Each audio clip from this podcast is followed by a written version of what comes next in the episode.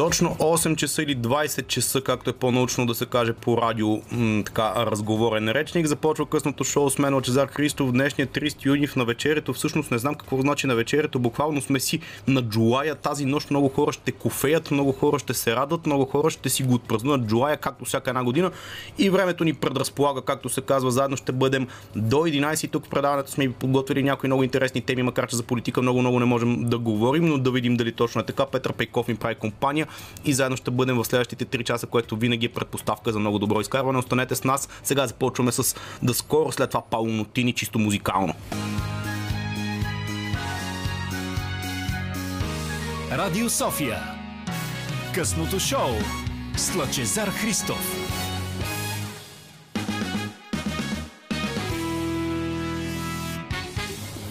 Така, освен както ви казах и Петър Пеков, заедно ще бъдем до 23 часа, цели 3 часа. Пауло Нотини слушахме като за начало. Тук винаги звучи много добре в ефира на Радио София късното шоу. Започваме, въпреки че на мен винаги ми е било малко странно да обявявам късното шоу, при положение, че навън свети се едно е 5 след обед в нормално време. Така си е през лятото, разбира се. Това лято, което така беше дълго долагано в последните няколко седмици, много хора така кахърно казваха, ей, как може юни месец така да вали, толкова да бъдат гадни температурите. Тук само мога да припомня преди може би 7-8 години, когато се изръси една градушка над София и опустоши половината, айде не ми, една трета от автомобилите над столицата, тогава времето сигурност не беше много по-добро. Отново беше месец юни, така че мисля, че не можем да се оплачем. В момента последните няколко дни са толкова слънчеви, топли, горещи, буквално. Хората, които в момента са си взели някъде в края на юли годишната отпуска най-вероятно се така радват как добре са си нагласили нещата, защото действително горещини, доста топло, доста приятно, доста лятно, което е съвсем нормално в края на юни.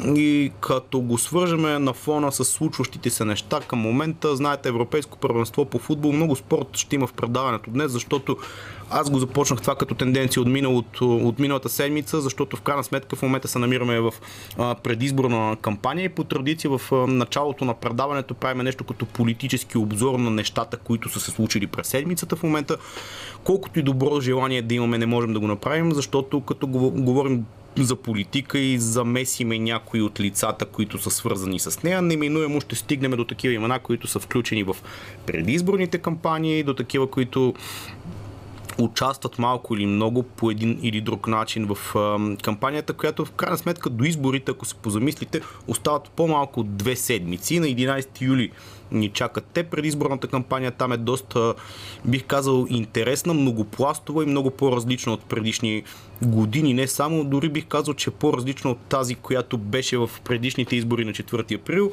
А, много интернет неща има включени в нея, много различна е действително, което мен по някакъв начин ето, сърбиме езика, но не мога да кажа конкретни имена, партии и така нататък. Има още две седмици, ще ги изчакаме, след което ще говорим, ще анализираме, ще включваме събеседници, ще се опитваме да така, кажем какво се е случило в това бурно време, в което живеем. Последните няколко месеца, особено то доста се поизостри като език. Чуват се неща като изрази, например, реваншизъм, ревизия, Доколко те са релевантни, аз не знам, но в крайна сметка две седмици остават до изборите и тогава вече ще можем да си говорим. Вие също може да се включите на 9635650 да кажете нещо умозрително, което ви занимава в последното време, но това последно време, което ни занимава в последните две седмици буквално е Европейското първенство по футбол, което се провежда, тук ще да кажа в, но не, то не се провежда в определена държава, провежда се в 11 различни града в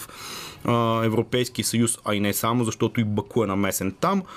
Та, то мина много динамично, половината му част от мина, вече имаме фаза четвърт финали, от други ден започват мачовете, много се изговори и там и се изписа какво точно се е случило, но аз лично съм много доволен от това европейско първенство, особено от Айде, с нощните мачове не бяха чак толкова, да кажем, привлекателни, но онзи ден мачовете бяха, аз много отдавна не съм виждал европейско първенство, в което два мача да завършат един след друг, 3 на 3 като резултат, след което да минат в продължение, единият даже мина в Дуспи, много така силно налагания като фаворит отбор на Франция даже отпадна от отбор на Швейцария с Дуспи. Голямата звезда Килин Мбапе пропусна последната финална Дуспа. Един футболист, който според мен той е младо момче, естествено няма как те първа да бъде сравняван с Роналдо и с Меси, въпреки че някои хора го правят това нещо като тенденция и смятам, че само му вредят по този начин, защото самият той е още доста млад и зелен,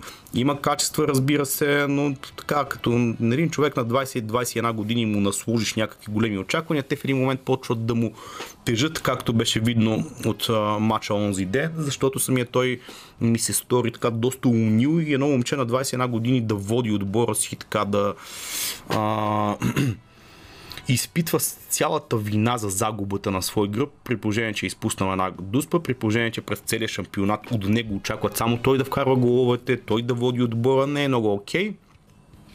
Четвъртфиналните матчове, които предстоят са доста интересни и те.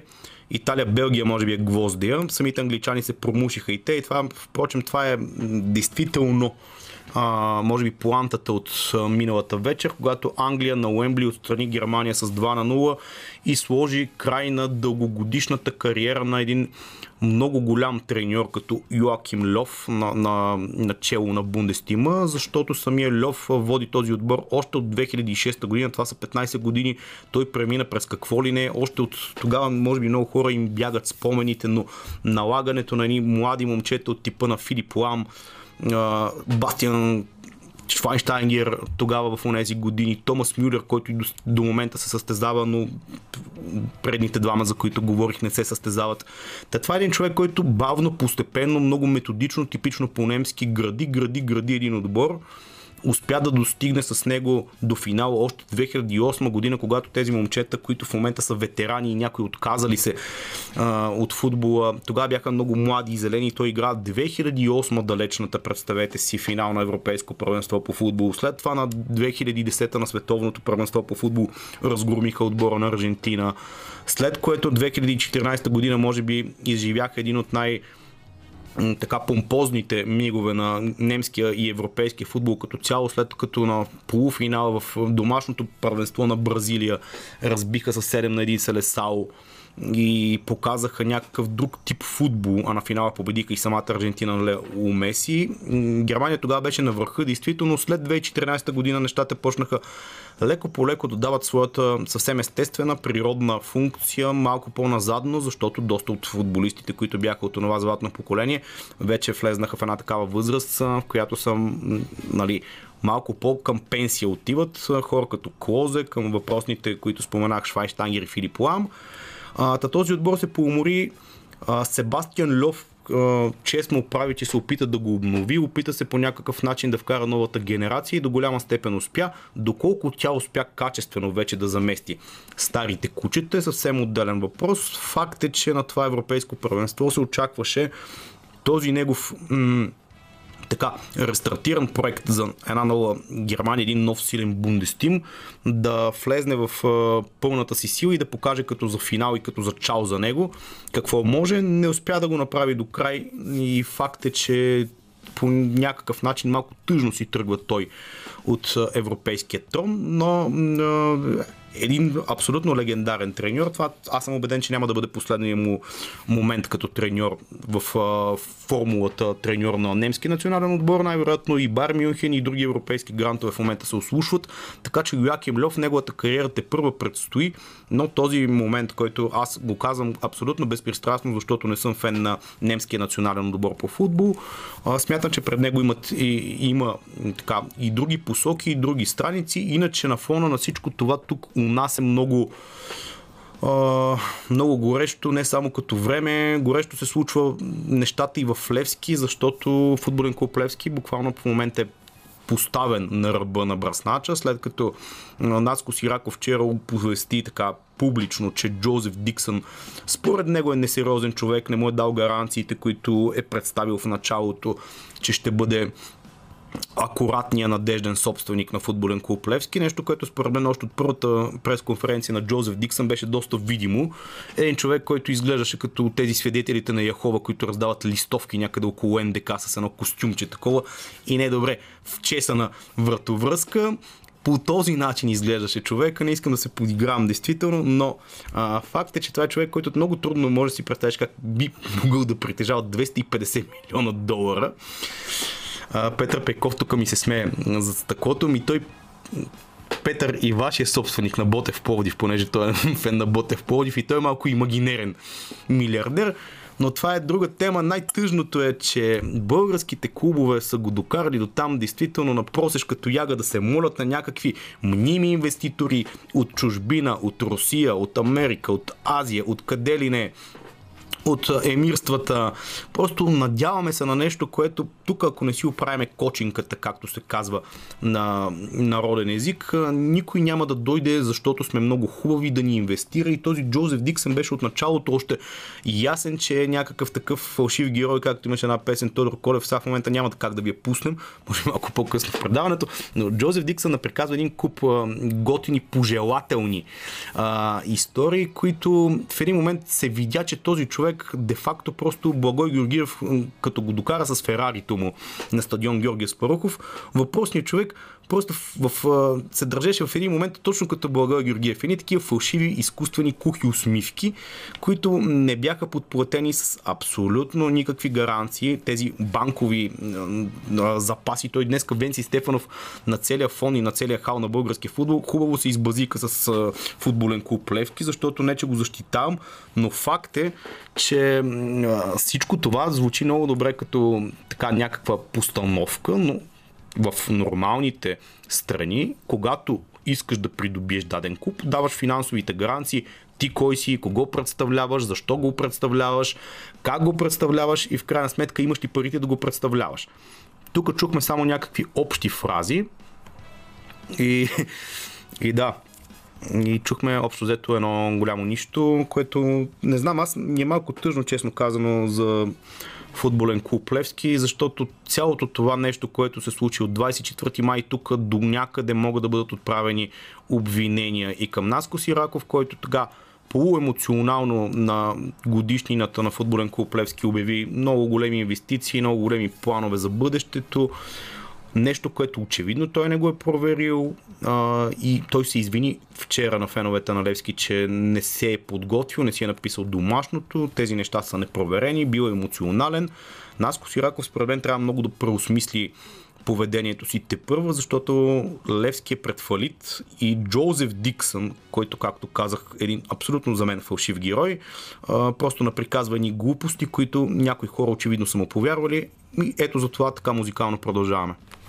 Стерос MC с една песен, която някъде от началото на 90-те години витая в общото съзнание и като цяло беше много голям шлагер и продължава да бъде между другото в култови клубове съм е слушал през годините и тя не устарява ще действително. А, намигване от 90-те години, защото ние тук винаги се опитваме хем да бъдем модерни, хем да бъдем ретро, хем да бъдем в крак с времето, хем да казваме и актуалните неща. Както ви казах, политически много не можем да си говорим в следващите две седмици. Почва да ни поумръзва леко, поне мен много ме сърби езика. То при мен може би си е диагноза, както и де. А, това, за което можем да говорим, е една много важна тема, която е много актуална, наболяла и бих казал важна и то не просто в последните няколко години, няколко години глупости, няколко месеца. Не знам дали ви прави впечатление след подминаването на уж истерията около COVID-19 кризата, колкото повече пролета настъпваше, толкова повече неща се казаха относно това, че това е последната вълна, тази, която беше профсовутата през месеците февруари, март, когато действително и болниците изнемогвах, имаше много новозаразени на ден по хиляди.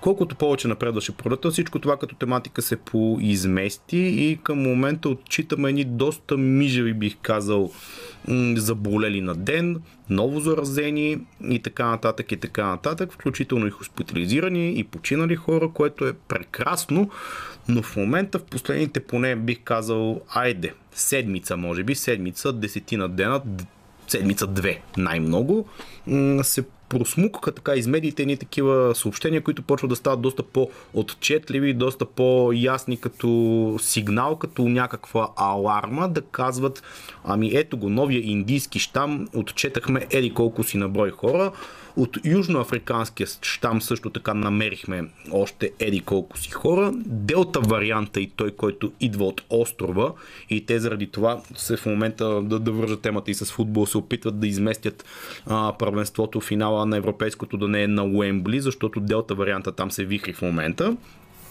Та всички тези а, нови щамове, които ни заобикалят и идват от ляво и от дясно, по някакъв начин, според мен, като медийна кампания, някаква подготовка за това, че още до края на лятото може да има а, сигнали за поредната N на брой вълна. Аз вече им загубих бройката, честно казано. Втора ли е, трета ли е, пета ли е, осма ли е, дванайста ли е. Толкова много вълни и мини вълни имаше през последната една година. А, ако се замислим още в самото начало на миналия април, първата вълна за мен беше абсолютно имагинерна народна почва, при положение, че имаше по 3-4 заразени на ден, след което те се качиха на 7-8, след което се качиха на 20 и до края на юни в един момент паднахме на 1 тази първа вълна, аз лично много не я разбирам как беше обословена, как беше обяснена от българските власти и без да искам да бъда някакъв такъв кух критикар, много ми е интересно да, да, да ни обяснят, при положение, че много хора обясняха колко добре се справяме с а, здравната криза, с а, пандемията в последната година и нещо. Защо сме на последно място по вакцинация в момента в Европейския съюз? И защо дълго време, в момента точна статистика не мога да извадя, разбира се, но дълго време бяхме в топ 3 на хората, които, на, на държавите, които са най-много засегнати като смъртност в Европейския съюз. Тези два факта са ми много интересни. Някой може ли да ги обясни защо се е случило всичко това?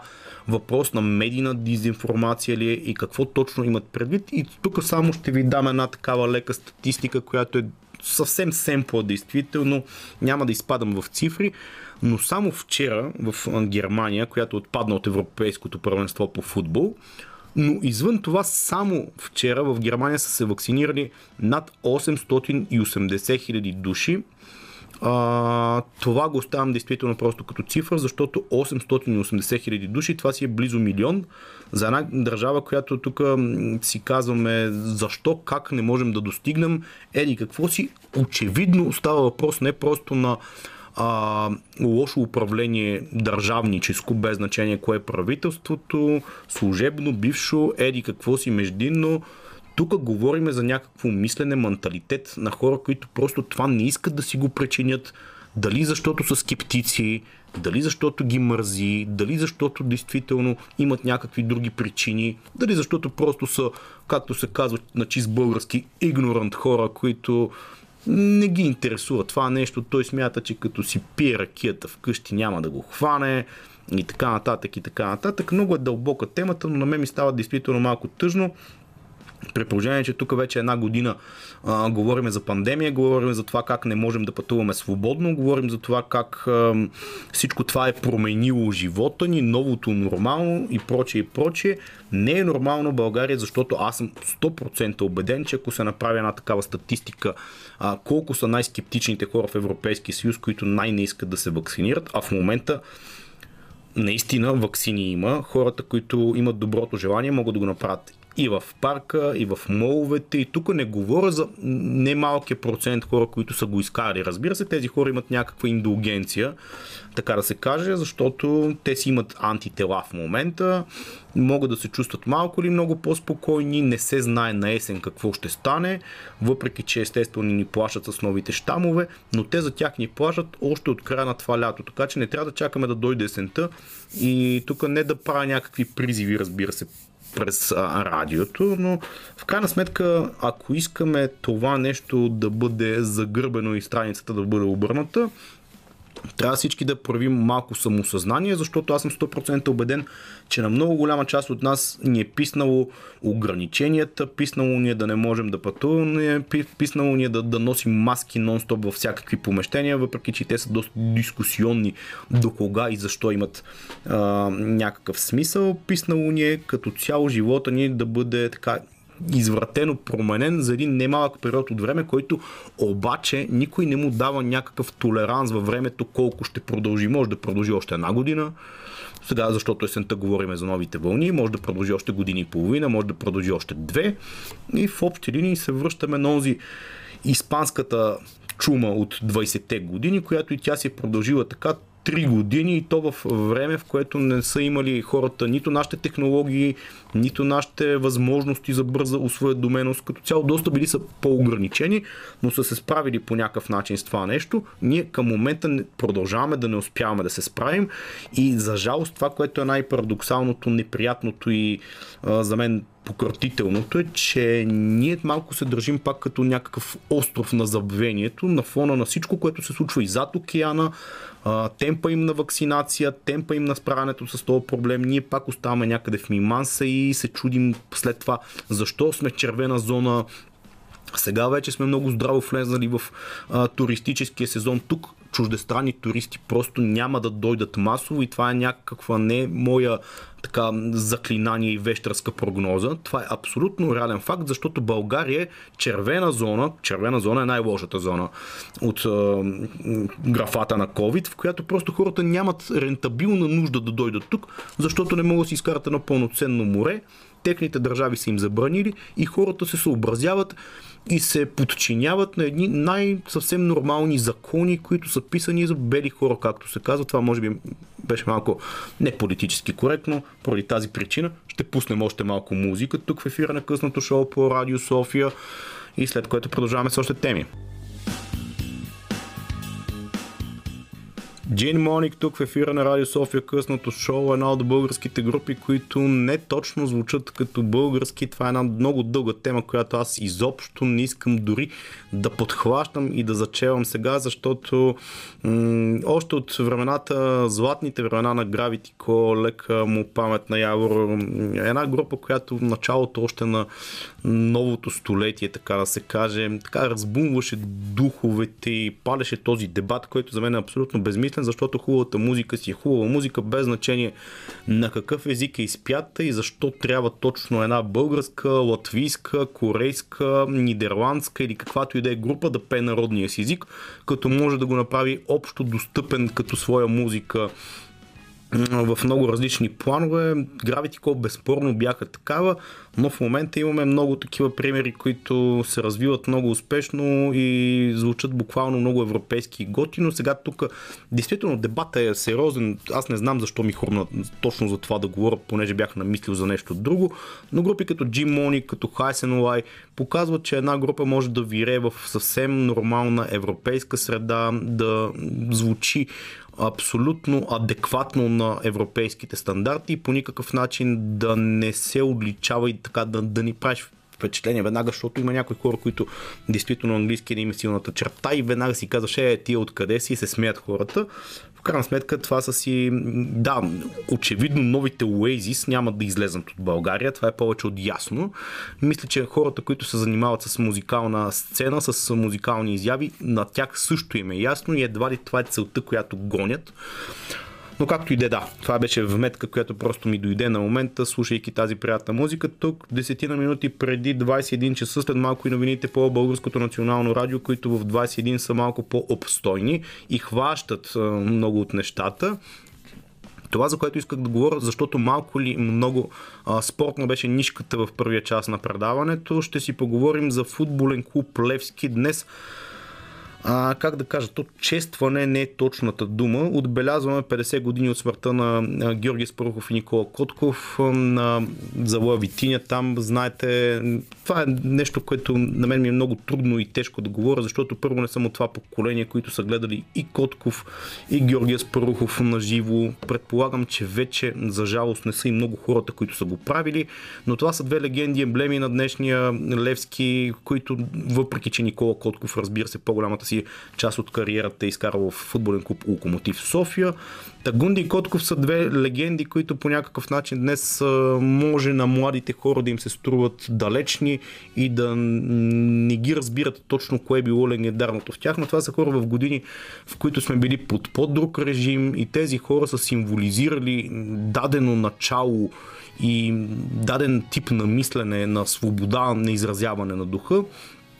А, самия факт, че погребението им е бил е било посетено от над 200 000 души тук в София, показва а тогава това води до оставката принудителна на тогавашния министр на вътрешните работи Ангел Солаков, ето да вкарам малко исторически подробности, които и аз знам, е показвал какъв тип влияние имат тези хора на българското общество. Днес футболен клуб Левски отбеляза все пак годишнината с букети пред техните паметници. Единственият човек, за жалост, който беше присъствал от клуба, беше треньора временен Живко Миланов, който аз не му завиждам, даже ми стана малко тъжно, като го гледам да се опитва да обяснява каква е финансовата ситуация на клуба. Живко Миланов съм сигурен, че от финанси разбира, колкото разбирам аз от космонавтика, например, или нещо такова. Наско Сираков го нямаше там. Той продължава да комуникира по някакъв начин с феновете на отбора през Фейсбук, през социалните медии, през някакви през комуникета и така нататък, което според мен не е окей okay определено трябва в един момент Наско, и тук го казвам с цялото ми съзнание като фен на футболен клуб Левски, трябва да излезне пред медиите, да даде една пресконференция, която е лично негова, за всички фенове и за всички медии, в които в тази пресконференция да каже какво се е случило, защо се е случило, кой го е подвел, подвел ли го изобщо някой или той самия по някакъв начин се е забъркал в тези схеми, защото това, което се случва в момента не е окей okay, и отбор е пред фалит и това е много фрустриращо за доста голяма част от а, синята общност, меко казано. Но спирам по темата. Спирам по темата, защото тя е неизчерпаема. Аз много мога да кажа по нея и твърде вероятно е да се поразпали да кажа някои неща, които не са много за ефир. За ефир естествено е хубавата музика по Радио София, късното шоу, светло е навън, топло е навън. Още малко остава до 9 новините по Българското национално радио, след което с Владо Апостолов след 9 ще си говорим за Америка, за геополитика, за кино и за други нюанси. И изобщо имаме доста теми, които да пообхванем, така че останете с нас. Радио точно 10 минути изминават след 21 часа. Тук продължаваме в ефира на Радио София в късното шоу, след като чухме, разбира се, новините по Българското национално радио в 21 часа. Чухте най-интересните акценти. Ние тук във втория час ще бъдем малко по-политически насочени, доколкото ни позволяват силите, защото за вътрешна политика не можем да си говорим много-много. За сметка на това, за геополитика след малко с Владо Апостолов ще си поговорим докъде стигнаха взаимоотношенията между САЩ и Русия, Останете с нас! Радио София Късното шоу с Лъчезар Христов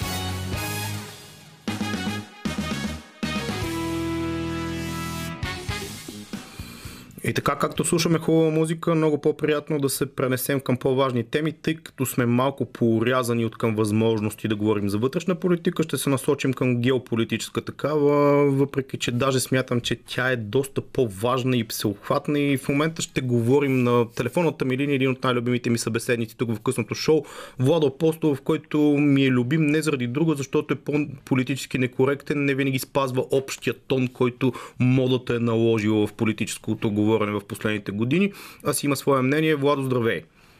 Здравей, братко, на теб и на твоите слушатели. Ами за щатите ще си поговорим нещо, което ни е като тема на теб отдавна така развита. Още в навечерието на изборите си говорихме за Джо Байден, който дали ще спечели, дали няма. В крайна сметка стана президент на щатите и от януари на месец, януари месец насам се случват някакви такива интересни процеси в американското общество. Първо изборите му за администрация бяха доста, бих казал, екстравагантни. Как ги виждаш образно казано първите 100 дни на Джо Байден, на Слипи Джо, какво върши той зад океана? Ами, ако четем мейнстрим медиите, нещата вървят гладко. Джо Байден е представителен политик, който връща Америка на картата, но наистина вече само много, много, много заблудени, зомбирани, разведени с реалността хора биха гледали мейнстрим западни големи мейнстрим естаблишмент медии за нещо друго, освен за а, развлечение, за guilty pleasure, за виновно, виновно удоволствие и за присмех. А, това, което достига до нас дори и с зверския монтаж. Ти знаеш, ние си говорихме още по време на предизборната кампания, те го държаха в едно мазе, правеха едни изключително монтирани, корирани включвания, но дори и с този гигантски монтаж и тук монтажа и а, цялото медийно присъствие на Джо Байден, което е организирано и контролирано от неговата администрация, трябва да кажем, че той е този път изцяло подкрепен от мейнстрим медиите. Тоест, ако Джо Байден направи гаф, всички медии, които иначе нямат нищо общо с държавата и са частни и те трябва да покажат този гаф, ако е значим за публиката, те се напреварват да го покрият този гаф. И ако някоя медия случайно го покаже, те нападат медията, която е показала гафа. А гафове, това са гафа е думата, която най-пълно би описала първите 100 дни на Джо Байден.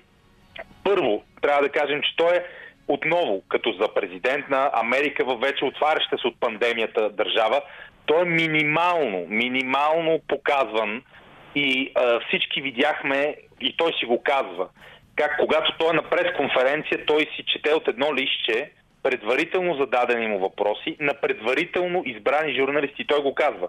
Хора отново са ми написали кои журналисти да повикам. Тоест, тук в България става вечно е този разговор, как наистина управляващи през годините са си подбирали журналисти, как журналисти не задават въпроси и нали, се дава светлият западен пример.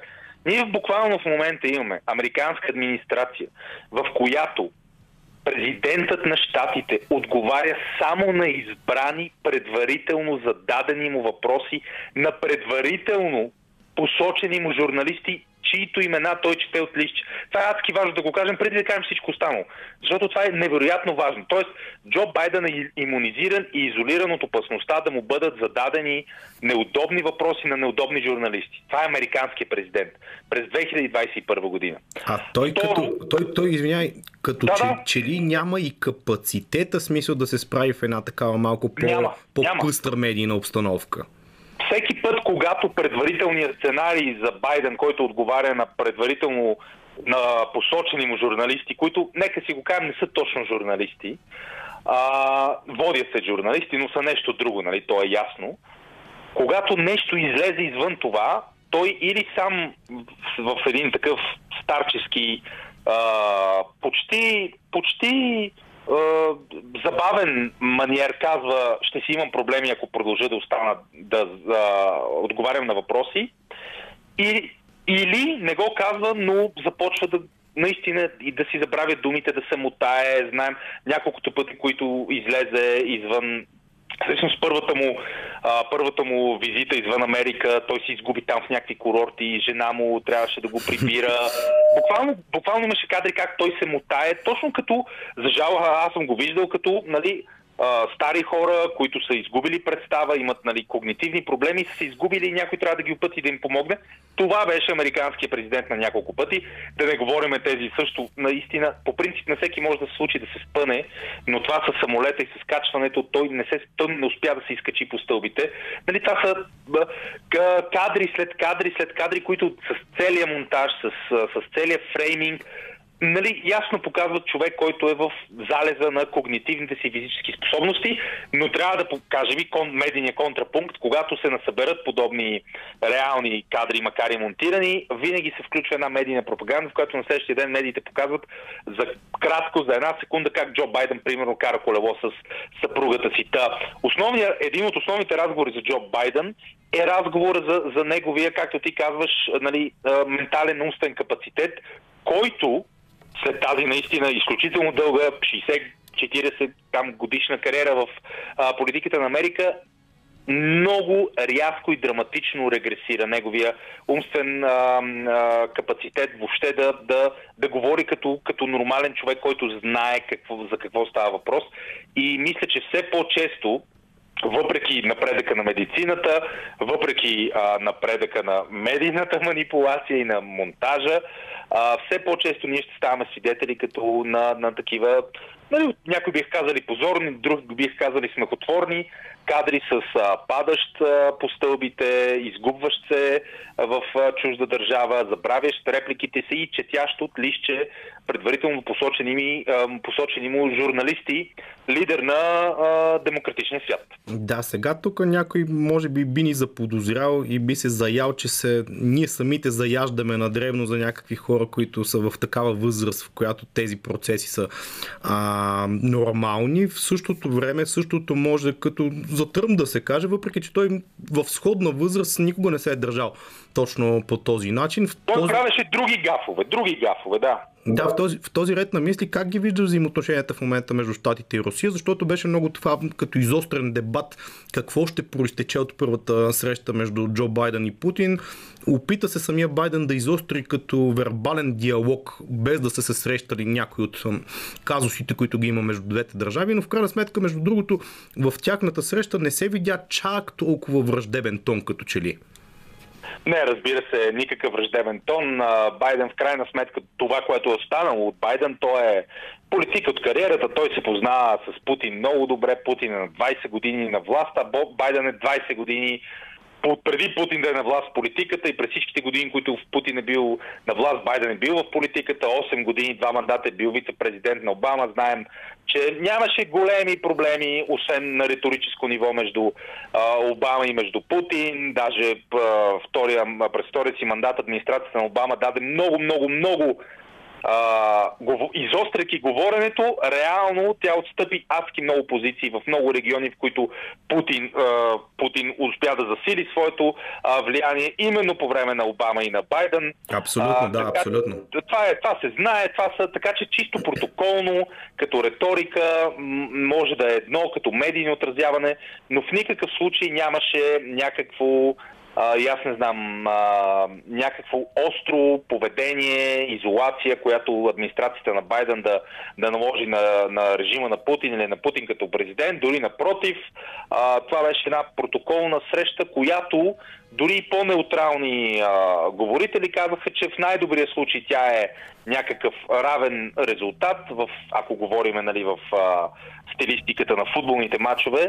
А, в най-лоши случаи това е един провал за Байден, защото нищо, нищо конкретно не стана, нищо конкретно не излезе. Със сигурност Байден не излезе някакъв победител, освен наистина в очите вече на най-най-крайните скептици, които очакваха Байден да не успее да си каже името, да припадне, да падне, да не може. Нали, това вече е една много крайна фракция, която наистина очаква, че Байден тотално а, ще сдаде багажа, нали, казано по...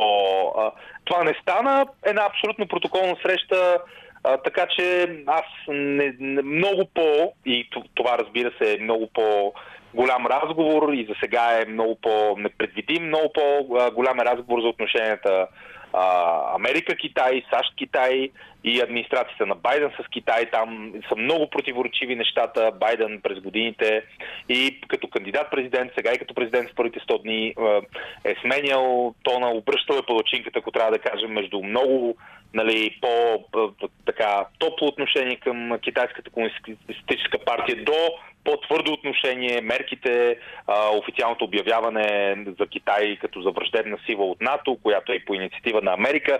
Така че там нещата ще, ще са крайно противоречиви и не е ясно а, а, а, как, какви ще са резултатите. Разбира се, много е динамично, много е непредвидимо, но едно нещо, дори най-големите фенове на Байден, надявам се поне да не могат да, да се изкривят душата, да го кажат, тази администрация а, и той особено като лидер не излъчва сила.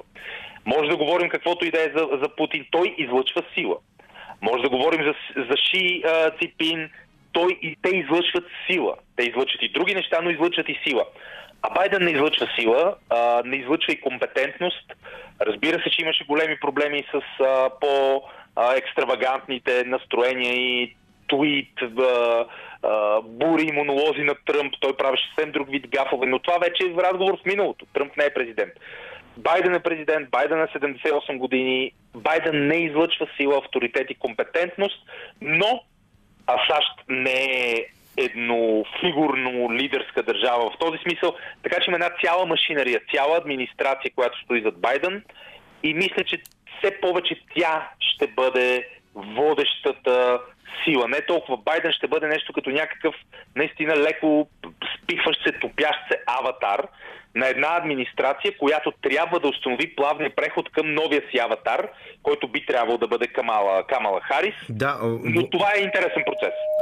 Влада, определено аз ти благодаря и след малко ще продължим темата, защото точно в тази посока си мислех развитието на щатите, демократичната партия като цяло тези процеси. Само след малко музика ще продължим този разговор тук в ефира на Радио София. Mind Trips слушаме тук в ефира на Радио София, късното шоу с мен Чезар Христов. Точно 20 минути остават преди 22 часа, когато има поредната порция новини тук по Българското национално радио, но преди това ще си затвориме а, разговора с Владислав Апостол, в който започнахме за процесите, които се случват зад океана, за новите, така да кажем, наченки на управлението на Джо Байден, доколко ги има, доколко само зависят от него. И понеже Владо ти каза а, за излучването на сила, нямаш ли усещането, защото това го коментирахме още в навечерието на изборите, даже че там като че ли по-силният фактор е ролята на вице-президента на Камала Харис, която самата тя излучва много по-голяма сила от Джо Байден, освен това и доста по- така бих казал, мултикулти коректна в момента. А, точно така. Тя е, от една страна, тя е бъдещето на Демократическата партия и със сигурност текат и аз не знам колко много и колко сериозни и на колко нива из цялата политическа класа и медийна класа на Америка а, за плавния преход, който все пак в някакъв момент трябва да бъде осъществен между Байден и Харис и Харис да бъде истинското лице. Сега тук има един проблем. Ти наистина каза, да, тя е мултикултурна и това е много интересно, защото когато на нея беше изгодно да се представи от индийски происход, тя се представяше преди години като от индийски происход. След като стана в епохата на Джордж Флойд, трагикомичната епоха на Джордж Флойд, стана модерно, наистина не на модерно, а наложително да се представя като чернокожа, тя се представяше като чернокожа, въпреки че тя не е с а, афроамерикански корени и происход, съвсем друг е бекграунда, но няма значение. Но там е друг проблем. Тя е, въпреки че, за разлика от Барак Обама, който беше и чернокош и беше наистина страшно харесван и харизматичен. Тя не е харизматична, не е харесвана и фактически те имат голям проблем с нея, защото въпреки мултикултурния и профил, тя не е истински харесвана дори в собствената си електорална база в Демократическата партия. Нейните резултати бяха плачевни. А, ние си спомняме как, между другото, и двамата, мисля, че гордо симпатизираме на чаровната Тълси Габърт, как Тълси Габърт с няколко изречения за три президентската кампания на Камала Харис и тя наистина беше политически труп, докато Байден не реши да я направи вице-президент. Така че тя е много, много, много... А, има голям проблем с а, популярността, но това, което и липсва като популярност, тя го наваксва с амбиция.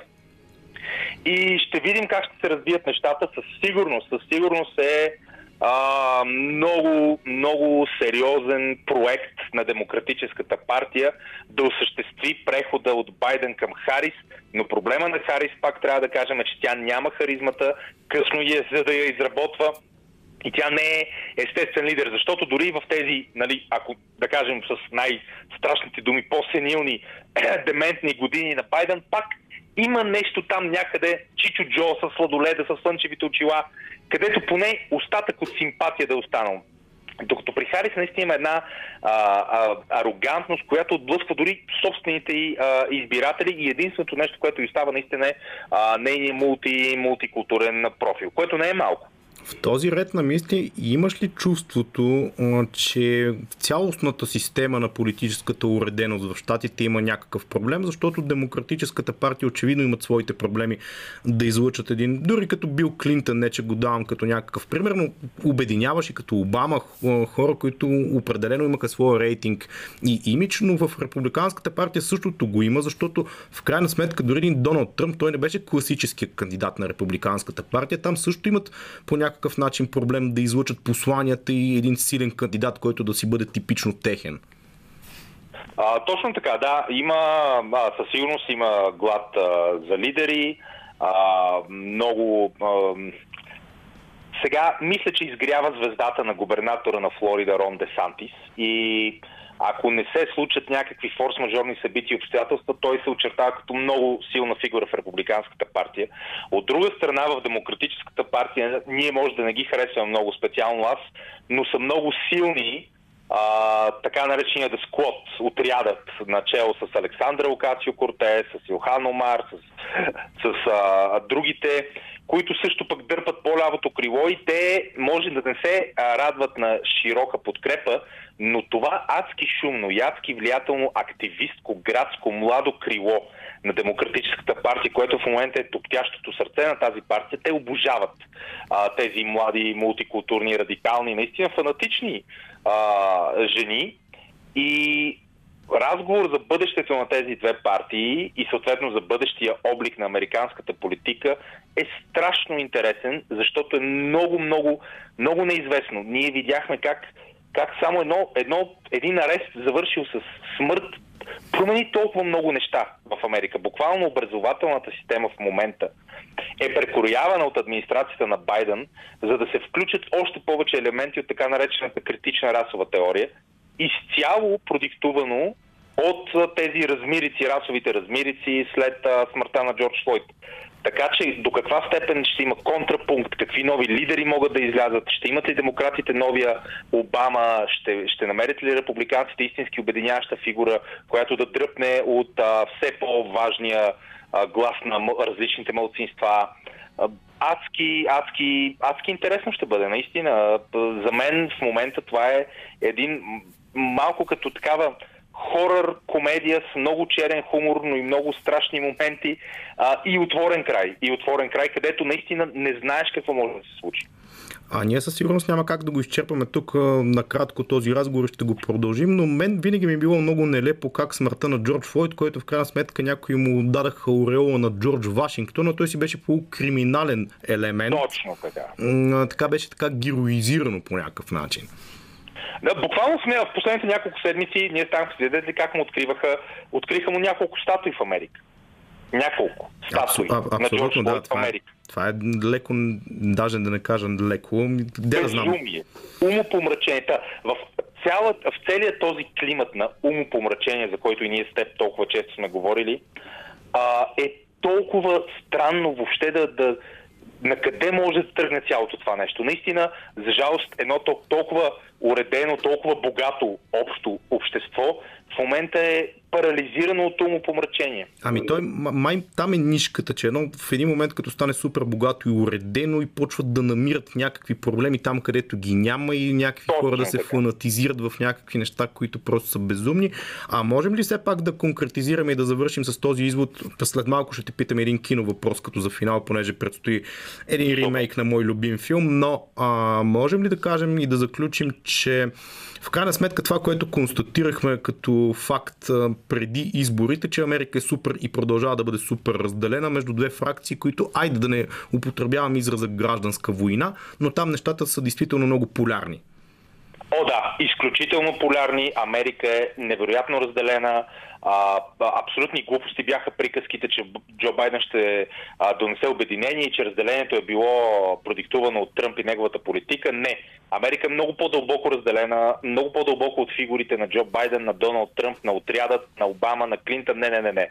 Невероятно разделено, а, дълбоко разделено общество и те първа разломите ще бъдат разломявани допълнително и фракциите ще стават на още по-големи фракции и наистина ще, ние в движение ще видим как този гигантски, гигантски а, социален експеримент се развива с най-могъщата и една от най-големите държави, а, с размера на континент, два океана, 330 милиона човека. Просто е просто е адски, адски интересно. Няма как по друг начин да го кажа. Дори да не ни харесва процеса, ние трябва да оценим процеса, а той е драматичен, той е исторически. Аз все пак съм на мнение, че САЩ продължава да бъдат световна сила номер едно и тези трусове, кои, които наблюдаваме там, много хора виждат апокалипсис и някакъв край на някаква нова ера, но аз мисля, че имат силите да го преодолеят това нещо като общество. Ами това е държава преодолява гражданска война, която буквално е разкъсала държавата на две и 600 хиляди човека са си дали живота. Това и до ден днешен става най-кървавата и смъртоносна война в историята на Америка. Така че да, може би държава, която все пак е преодолява цяла гражданска война, естествено голяма депресия, други неща, а, не може да сложим над гробния камък некролога да затворим вратата, но може да говорим, както и ние с теб правим и много други хора, а, за тези драматични процеси, много от които нямат точно паралел и нямат точно аналог и са чисто нови. Те носят отгласите на стари неща, но в тази си форма са чисто нови и затова и развитието им ще е ново. Последно, Влади, благодаря ти за участието и за да избягаме малко от политиката и от сериозния тон, да поговорим малко за кино. Използвам, че си ми събеседник тази вечер. Space Jam се задава във втора версия толкова години след първата, която белязала е нашето детство безспорно с Майкъл Джордан, един култов филм. Какво очакваш ти от това продължение? И то всъщност се явява и нещо като ремейк. Аз тук не искам да задълбавам в дебата, който се води не от тази година в Штатите, кой е по-велик Майкъл Джордан или Леброн Джеймс. За мен няма човек, който да е гледал Майкъл Джордан и да не смята, че той е най-великият баскетболист на всички времена, но конкретно за филма какво очакваш действително? Ами то, този дебат е важен, аз съм напълно съгласен. Изцяло с теб и аз не мисля, че дори трябва да има чак такъв дебат. Има, за жалост има една и една друга такава обществена кампания около идеята за Леброн Джеймс като активист. Просто когато а, Space Jam излезе, през 90-те Майкъл Джордан не беше активист. А, не, беше, не разделяше а, мненията. Той наистина беше един всенароден любимец и атлет. Човек, който вдъхваше желание да бъдеш най-добрата версия на себе си, въздушния. С Леброн Джеймс ситуацията изобщо не е такава. Разбира се, че той е велик атлет, но оттам нататък нещата не, не изглеждат много добре. И претоплянето точно на Space Jam, нито музиката е на това ниво, за да има този, ти знаеш, жесток саундтрак. И, и духа, и, и според мен това ще е един от ярките примери за несполучлив, несполучлив ремейк, меко казано. И лично аз казвам ти, аз нямам търпение този филм да се провали. Ама не, аз като, като цяло смятам, че самия Леброн няма същата харизма и остави Нула харизма. всичките Нула, политически той... глупости, които си позволява да говори. Майкъл Джексън си беше спортист, който да, беше бизнесмен в най-добрата а, нали, траектория на тази дума, който направи NBA световен спорт, не просто американски. Разбира, Майкъл Джордан е явление от порядък, който е според мен абсолютно недостижим за Леброн Джеймс, въпреки века на комуникациите, на масовите технологии, на социалните медии. Майкъл Джордан не се ползваше с привилегията да има Инстаграм, където а, 100 милиона човека всеки един момент можеха да видят всяко едно негово действие и той да, и той да монтира по много по а, и такъв по много по-модерен и агресивен начин присъствието си. И въпреки това той наистина е едно от абсолютните а, поп-културни и спортни явления, каквито, какъв, какъвто Леброн Джеймс просто не е, наистина не е. И отделно цяло, всичко остана около филма, наистина смятам, че този ремейк е меко казано а, лоша идея, но, но пък кой знае. А, вчера видях възторжени оценки и отзиви а, от а, Бързи яростни 9, а така че няма да е най-странното нещо на света, ако ремейкът на космически забивки е успешен, но ще е странно. Еми добре, двамата като едни видни хейтери с тебе се обединяваме да стискаме палци филма да се провали. Абсолютно. А пък ето тук имаме и аплодисменти от нашия звукорежисьор Владо Постов. Беше това. Благодаря ти. Ще те чакаме някой път на живо в студиото да продължим тези разговори, да ги развием дори. Владо Постов, тук късното шоу малко става до 10 новините след малко. И тук някъде след новините по Българското национално радио в 22 часа навлизаме действително в тъмните дебри на денонощието, въпреки че допреди малко беше буквално светло, като цяло в последния един месец се нагледахме на ни такива грамотевични бури, които ни заливат тази вечер май не се задават такива, което е положителната новина и тези от вас, които са поразпуснали и го правят в момента по паркови градини, могат да го направят с пълна наслада в следващите минути, защото дъждове не се задават. Ние тук се задаваме с още много готина музика. China Black Searching се казва песента, която стартираме този час.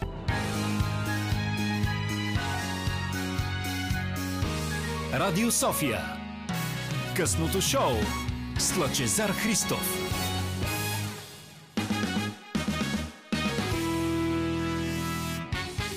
Тази песен, която слушахме само до преди малко, предполагам, че трудно ще ви е да заподозрете, че на българска банда Hug on the Shake се казва тя и песента се казва Love Me Like You Do. Доста брит звучене, нещо, което мен лично ме радва. Не знам този дебат. Аз ви споменах в самото начало на предаването, че доста често се все пак въдворява така на дневен ред в българското общество, дори през 2021 година, въпреки че е леко ретро, леко олдско, още от златните години на Gravity Code трябва ли българските групи да пеят на английски язик. Защо го правят? Според мен това е действително абсолютно безумен дебат на фона на това, че както чухте самата песен звучи все едно сме в BBC One айде да не сме в BBC One, но тази група прави много готини прачета, тя е съвсем нова и не е единствена от новото поколение български групи, които ги правят тези песни. Тук сме имали неведнъж спорове и с музиканти, и с музикални колеги, и с всякакви хора, точно какво искат да постигнат тези хора. И аз винаги съм заставал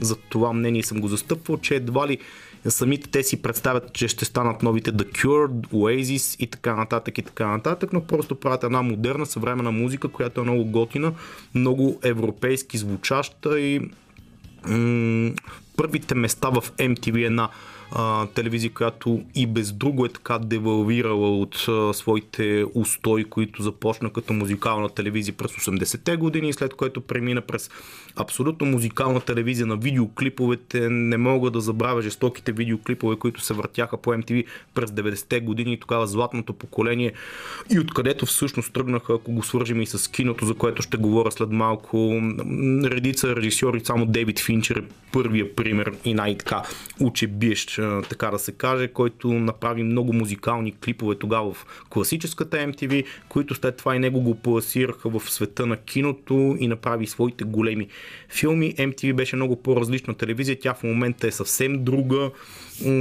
Тук доста можем да спекулираме къде е процеса на преобръщане на лентата, както се казва, дали още от началото на 2000-та година, 2001-2002, когато се появиха предавания като Jackass. Факт че в момента MTV не е такава телевизия, която може да те тропилира на върха на световните класации, защото нейната насоченост, таргет аудитория е доста, доста по-различна. Там в момента изцяло е базирано м- така, съществото на тази телевизия към едни реалити формати, които аз няма да ги коментирам дали са за добро или за лошо, според мен са за лошо, разбира се, но факт е, че музикалната телевизия към момента е много по-малко музикална, отколкото някакъв реалити формат, нещо, което най-вероятно предполагам е нормално на фона на времето, в което живеем. И а, има хора, очевидно, от по-новото поколение, които това нещо го хачат, кеват му се и го разбират, но музикалната телевизия, каквато беше MTV в нейния зародиш и нейния генезис и нейната идея,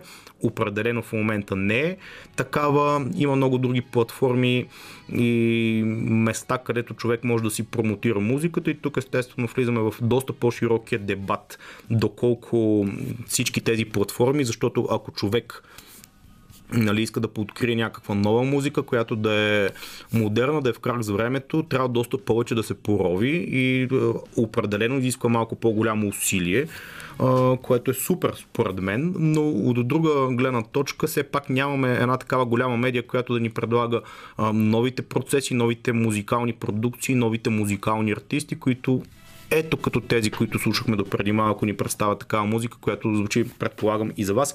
Много приятно на 9635650 имате още много малко време до 23 часа да споделите нещо, което ви вълнува, музикално или пък не, или пък по темите, които поговорихме.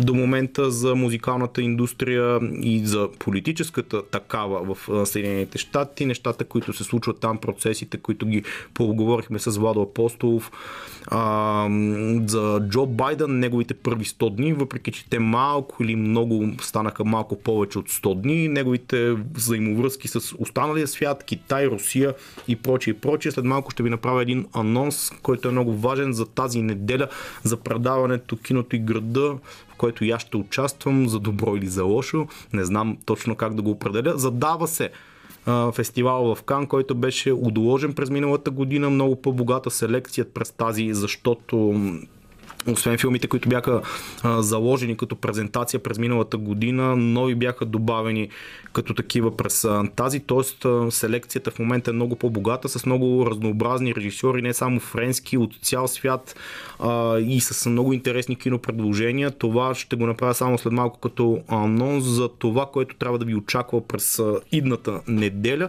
защото фестивала в Кан все пак няма какво да се лъжим.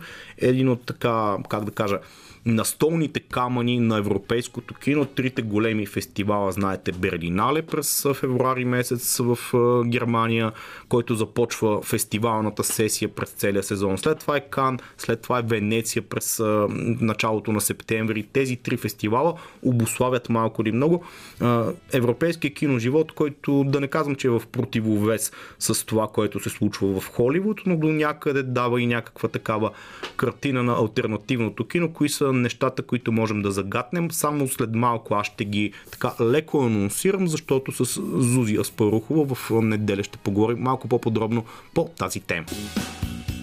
Всички невъзможни неща така пеят група Сленг, което е прекрасно. Невъзможни неща няма обаче в ефира на Радио София тук в късното шоу малко преди 22.30. Навън вече действително много сериозно се стъмни, но пък за сметка на това продължава да бъде доста топло и горещо времето. Една тема, която така доста кахърно много хора обсъждаха в последните няколко седмици. Как се е извратил месец юни? Ми не смятам, че е чак толкова извратен, при положение, че на 30 последната дата времето навън в така малко преди 11 часа продължава да бъде 30 на градуса и хората продължават да бъдат по паркови градинки и да се кефят на хубавото време, защото все пак тази вечер се задава един такъв сакрален ден за българската демокрация, ако мога сега да се изразя. July Morning, той естествено не е само за българската демокрация, там генезиса и корените на тази дата са много по-дълбоки и много по-различни, но в крайна сметка, знаете, този празник мен винаги, между впрочем, е бил малко особен, когато една група хипари се събират с китари през цялата нощ и то хора, които далеч не са в възрастовия диапазон между 15 и 18 Ами ето като нашия звукорежисьор Петър Пейков, някъде в неговия възрастов диапазон, полуголи цяла вечер кофеят, така да се каже, на стара музика, която е много готина, разбира се, посрещат утрото, което е още по-готино и предполагам, че тази вечер ще му се израдват в а, пълна степен, защото времето също така предразполага, по морето ще бъде купон, ще бъде забавно и утре вечер, утре не само вечер, ми през целия ден, това ще бъде един от акцентите на деня, кой как е посрещнал Джулая и как го е отпразнувал. Предполагам, че повечето хора, които са си там хардлайнери, са го отпразнували по най-надлежния начин, с китари на плажа, както си му е реда което е супер. И аз не го казвам това нещо с ирония, между другото. А, понеже преди малко споменах, че в неделя предстои предаването Киното и града, в което е моя милост ще вземе така скромно участие. Ще си говорим за фестивала в Кан, който е един от трите действително стълба на европейското кино, колкото и така условно да е това нещо като постановка, да го кажем, защото европейското кино много отдавна се е преляло в американското, в Холивуд и няма го това разделение, което Евентуално, може би, бихме го заподозряли, че го е имало в миналото, че нали, делиме киното на комерциално и артхаус. Много отдавна мисля, че това не е валидно като разговор, защото европейските фестивали отдавна не предлагат само такива артхаус филми. Напротив, има и някои много комерциални, има и някои много интересни режисьори, но това, което мога да а, отделя като линия в тази годишния кан, който беше отложен от миналата година, тогава нямаше как покрай разгара на пандемията COVID-19 се да бъде проведен присъствено беше отложен за една година. Голяма част от филмите, които и чието премиери трябваше да бъдат през миналата година, бяха отложени за тази, други бяха добавени и в момента действително програмата е много богата, много разнообразна и това по някакъв странен начин мен ме кара да бъда много а, така м- Чакам го с нетърпение фестивала, който ще бъде, пак повтарям, между 6 и 13 юли през следващата седмица. Много филми има, много богат избор на хора, които могат да намерят нещо различно от това, което а, като цяло им е зоната на комфорт, както се казва, защото там има режисьори, които са събрани на принципа не просто защото тази година селекцията е такава, тя малко е по принуда, което е много готино на фона на това, че всеки може да избере своето си, да погледне нещо, което до сега не е виждал и така нататък, и така нататък, и така нататък. Тири Флемо, който е директор на самия фестивал, беше казал, че тази година фестивала ще се проведе в година обстановка и атмосфера като никоя до сега. Той естествено не е открил топлата вода. Това не е нещо особено оригинално като мисъл, но факт е, че тази годишния фестивал дава една доста по-широка селекция и ако слушате в неделя ще разберете някои много интересни неща, защото има режисьори, които се завръщат, като а, един Лео Каракс, който в последните 8 години не беше представил филм, в момента представя един мюзикъл, който ще открие самата фестивална програма. Мюзикъл, нещо, което той не е правил, но той е един така неординарен, ако мога така да се изразя, режисьор, който винаги е опитвал и е успявал до голяма степен да изненада публиката със своите решения, защото и аз това нещо го уважавам, между другото, като тенденция в изкуството. Режисьор, който не се опитва да играе на сигурно, както се казва. Има такъв тип режисьори, дори от най-големите няма да давам примери, но такива, които са си хванали нещо, което е сигурно като ниша и си тъчат по него и си карат по него, защото знаят, че този филм, един филм, който си правят през цял живот е успешен, върви и така нататък.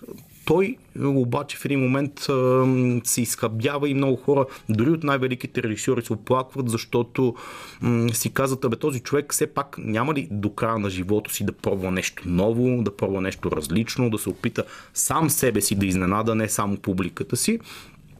Има ги такива, които не го правят. Лео Каракс не е от тези. Този филм Анет се казва Той ще открие програмата на 6 юли във вторник с един мюзикъл, който аз не съм го крил никога, не съм особено голям фен на мюзикалите, но този би го погледнал с интерес, защото е нещо ново, нетипично и нещо различно, което там и Марион Котяр като участва в филма, няма как да не те съблазни. По-върховен този хардлайнер на европейското и световното кино който ще остане, разбира се, в умовете, съзнанията и душите на всички фетишисти с многото филми, които е правил през годините. На мен винаги като дете ми е бил любим Робокоп, ето тук да кажа нещо комерциално. Филм, който някои хора ще кажат, да, той е малко елементарен, но всъщност филм променил много неща през 90-те години от типа как се прави а, екшен и така нататък. По-върховен на 82 години едва ли има какво да губи с филма Бенедета, която разказва една лесбо-монахинска история от 15 век в Италия. Скандално звучи, давам си сметка като тематика, но той е човек, който е доказал, че сексът и насилието във филмите може да ги преплете по един м- доста интересен, оригинален начин, който да не бъде политкоректен във времето, в което живеем и да бъде а, дори мога да кажа на тези години да направи нещо по-провокативно от много млади хора, които са малко по-закостенели, така или иначе. Така че любопитен фестивал ни предстои и ви съветвам да го следите през следващата седмица. Много голяма част от заглавията, впрочем, ще дойдат и у нас след време, да видим кога, да видим колко вълни ни предстоят. Така че фестивал Кан го анонсирах, следете предаването и киното и града през тази неделя, която предстои не просто защото е с моето участие, разбира се. Ние продължаваме с още музика преди да финализираме днешния разговор в тази приятна сряда вечер и вече нощ отива на 30 юни. Много ни върви на български артисти през тази вечер в късното шоу. Трон Боби тук отзвучава с една буквално, ето, понеже говорих и се опитах да направя съпоставката между български артисти, които пеят на английски, такива, които пеят на български. Тук ситуацията е в втория диапазон и бих казал, че също много приятно се получава. Естествено, нещо такова, ако бъде а, така да се изразя, опитано да бъде транжирано в европейските медии. Може би няма да бъде разбрано много добре, въпреки че тук можем да поспорим малко или много, но ето няма да спорим. Тук на финала на късното шоу точно 15 минути остават до 23 часа. Доста лежерно и приятно беше. Типично по лятно му, както се казва в тази вечер. 30 юни, края на месец юни в навечерието на Джулая, който предполагам, че утре надлежно ще бъде обяснен в българските медии какво се е случило по плажовете и по села и паланки, защото това си е празник, който малко или много придоби и такава родна насоченост, което на мен ми е малко странно, честно казано, но кой съм аз, че да знам. На мен също ми беше много странно преди има няма два месеца на 6 май, когато чествахме празника и на българската армия, когато нашата армия тук демонстрира своята могъща сила с хеликоптери, с танкове, с всичкото, което ни е останало като военна техника. И в крайна сметка месец по-късно се случи този инцидент с българския пилот, който все още в крайна сметка намериха му а, черната котия на самолета в а, Черно море, но ми е малко нелепо така да се опитваме не, че нямаме нужда да се гордеме с някакви неща, разбира се, че трябва да намираме такива поводи, с които да го правиме, но една такава демонстрация, особено сега 2021 година на военна мощ, при положение, че знаем така, бих казал, окаяното положение на българската армия в последните години, какво е на 6 май да го правиме като тема, тема която да занимава българското общество и да демонстрираме някакви неща, които реално погледнато ги нямаме. Там баретите как скачат от хеликоптери, всичко това предполагам, че е много вървежно, много добре звучи за пред медиите, но трябва малко да се поуспокоим и да си дадем сметка къде се намираме, защото когато нямаш нещо да се гордееш с него е меко казано тъпо, така че извинявам се за тази лирична вметка, иначе понеже малко или много в днешното предаване си говорихме за спортни неща на фона на Европейското първенство по футбол, което върви, отминава, вече сме на четвърт финална фаза, мачовете са много напрегнати, интригуващи. Германия отпаднаха вчера от Англия, нещо, което много малко хора може би са очаквали. Един много голям треньор като Йоаким Льов си отива от кормилото на този отбор от 15 години насам той ги така владее, щях да кажа, но то не е грешна дума, защото буквално Йоаким Льов създаде една своя нова ера в немския футбол и все пак спечели световната титла преди 6-7 години през 2014 година в Бразилия и там най-пократителният матч беше победата естествено на полуфинала с 7 на 1 над домакените. Този човек си тръгна по един малко тъжен начин за мен, защото Англия не бих казал, че ги превъзхожда чак толкова като отбор. И последната спортна нишка и штриха в днешното предаване да кажа, въпреки че сте го чули, разбира се, ако сте следили новините по Българското национално радио в изминалите няколко часа, че Григор Димитров продължава на Уимбълдън. Нашия Гришо успя да ни зарадва след толкова мъки последните няколко месеца. Се отпадаше първи, втори кръг. Все нещо му се случваше, дали беше контузен, дали беше тъжен. Аз там не съм психолог да определям нещата как са, но Григор Димитров успя след като загуби първия сет с 4 на 6 да обърне испанския ветеран Фернандо Вердаско и го победи с 3 на 1 сета на Old England Club в Уимбълдън и продължава вече във втория кръг, което е може би една добра предпоставка да си кажем и ние лека вечер, да си пожелаем хубави емоции. Самия Григор доколко ще може да ги продължи тези емоции, не съм много убеден. На фона на неубедителната му форма в последните няколко месеца. Тук, впрочем, се разрази един лек мини дебат в а, сферата на схемата на Уимбълдън. Защо била тя нагласена такава? Знаете, така малко пред история да кажа, че Рафаел Надал се отказа. Федерер участва като за последно на 40 години и някои хора заподозраха някаква интрига, че едва ли не схемата била нагласена така, че Джокович да спечели през тази година Уимбълдън и да успее да изравни другите двама големи тенисисти, да станат 20 на 20 на 20, защото всеки един от а, тримата в момента има по 20 с изключение на Джокович, който има 19, да ги изравни той и да...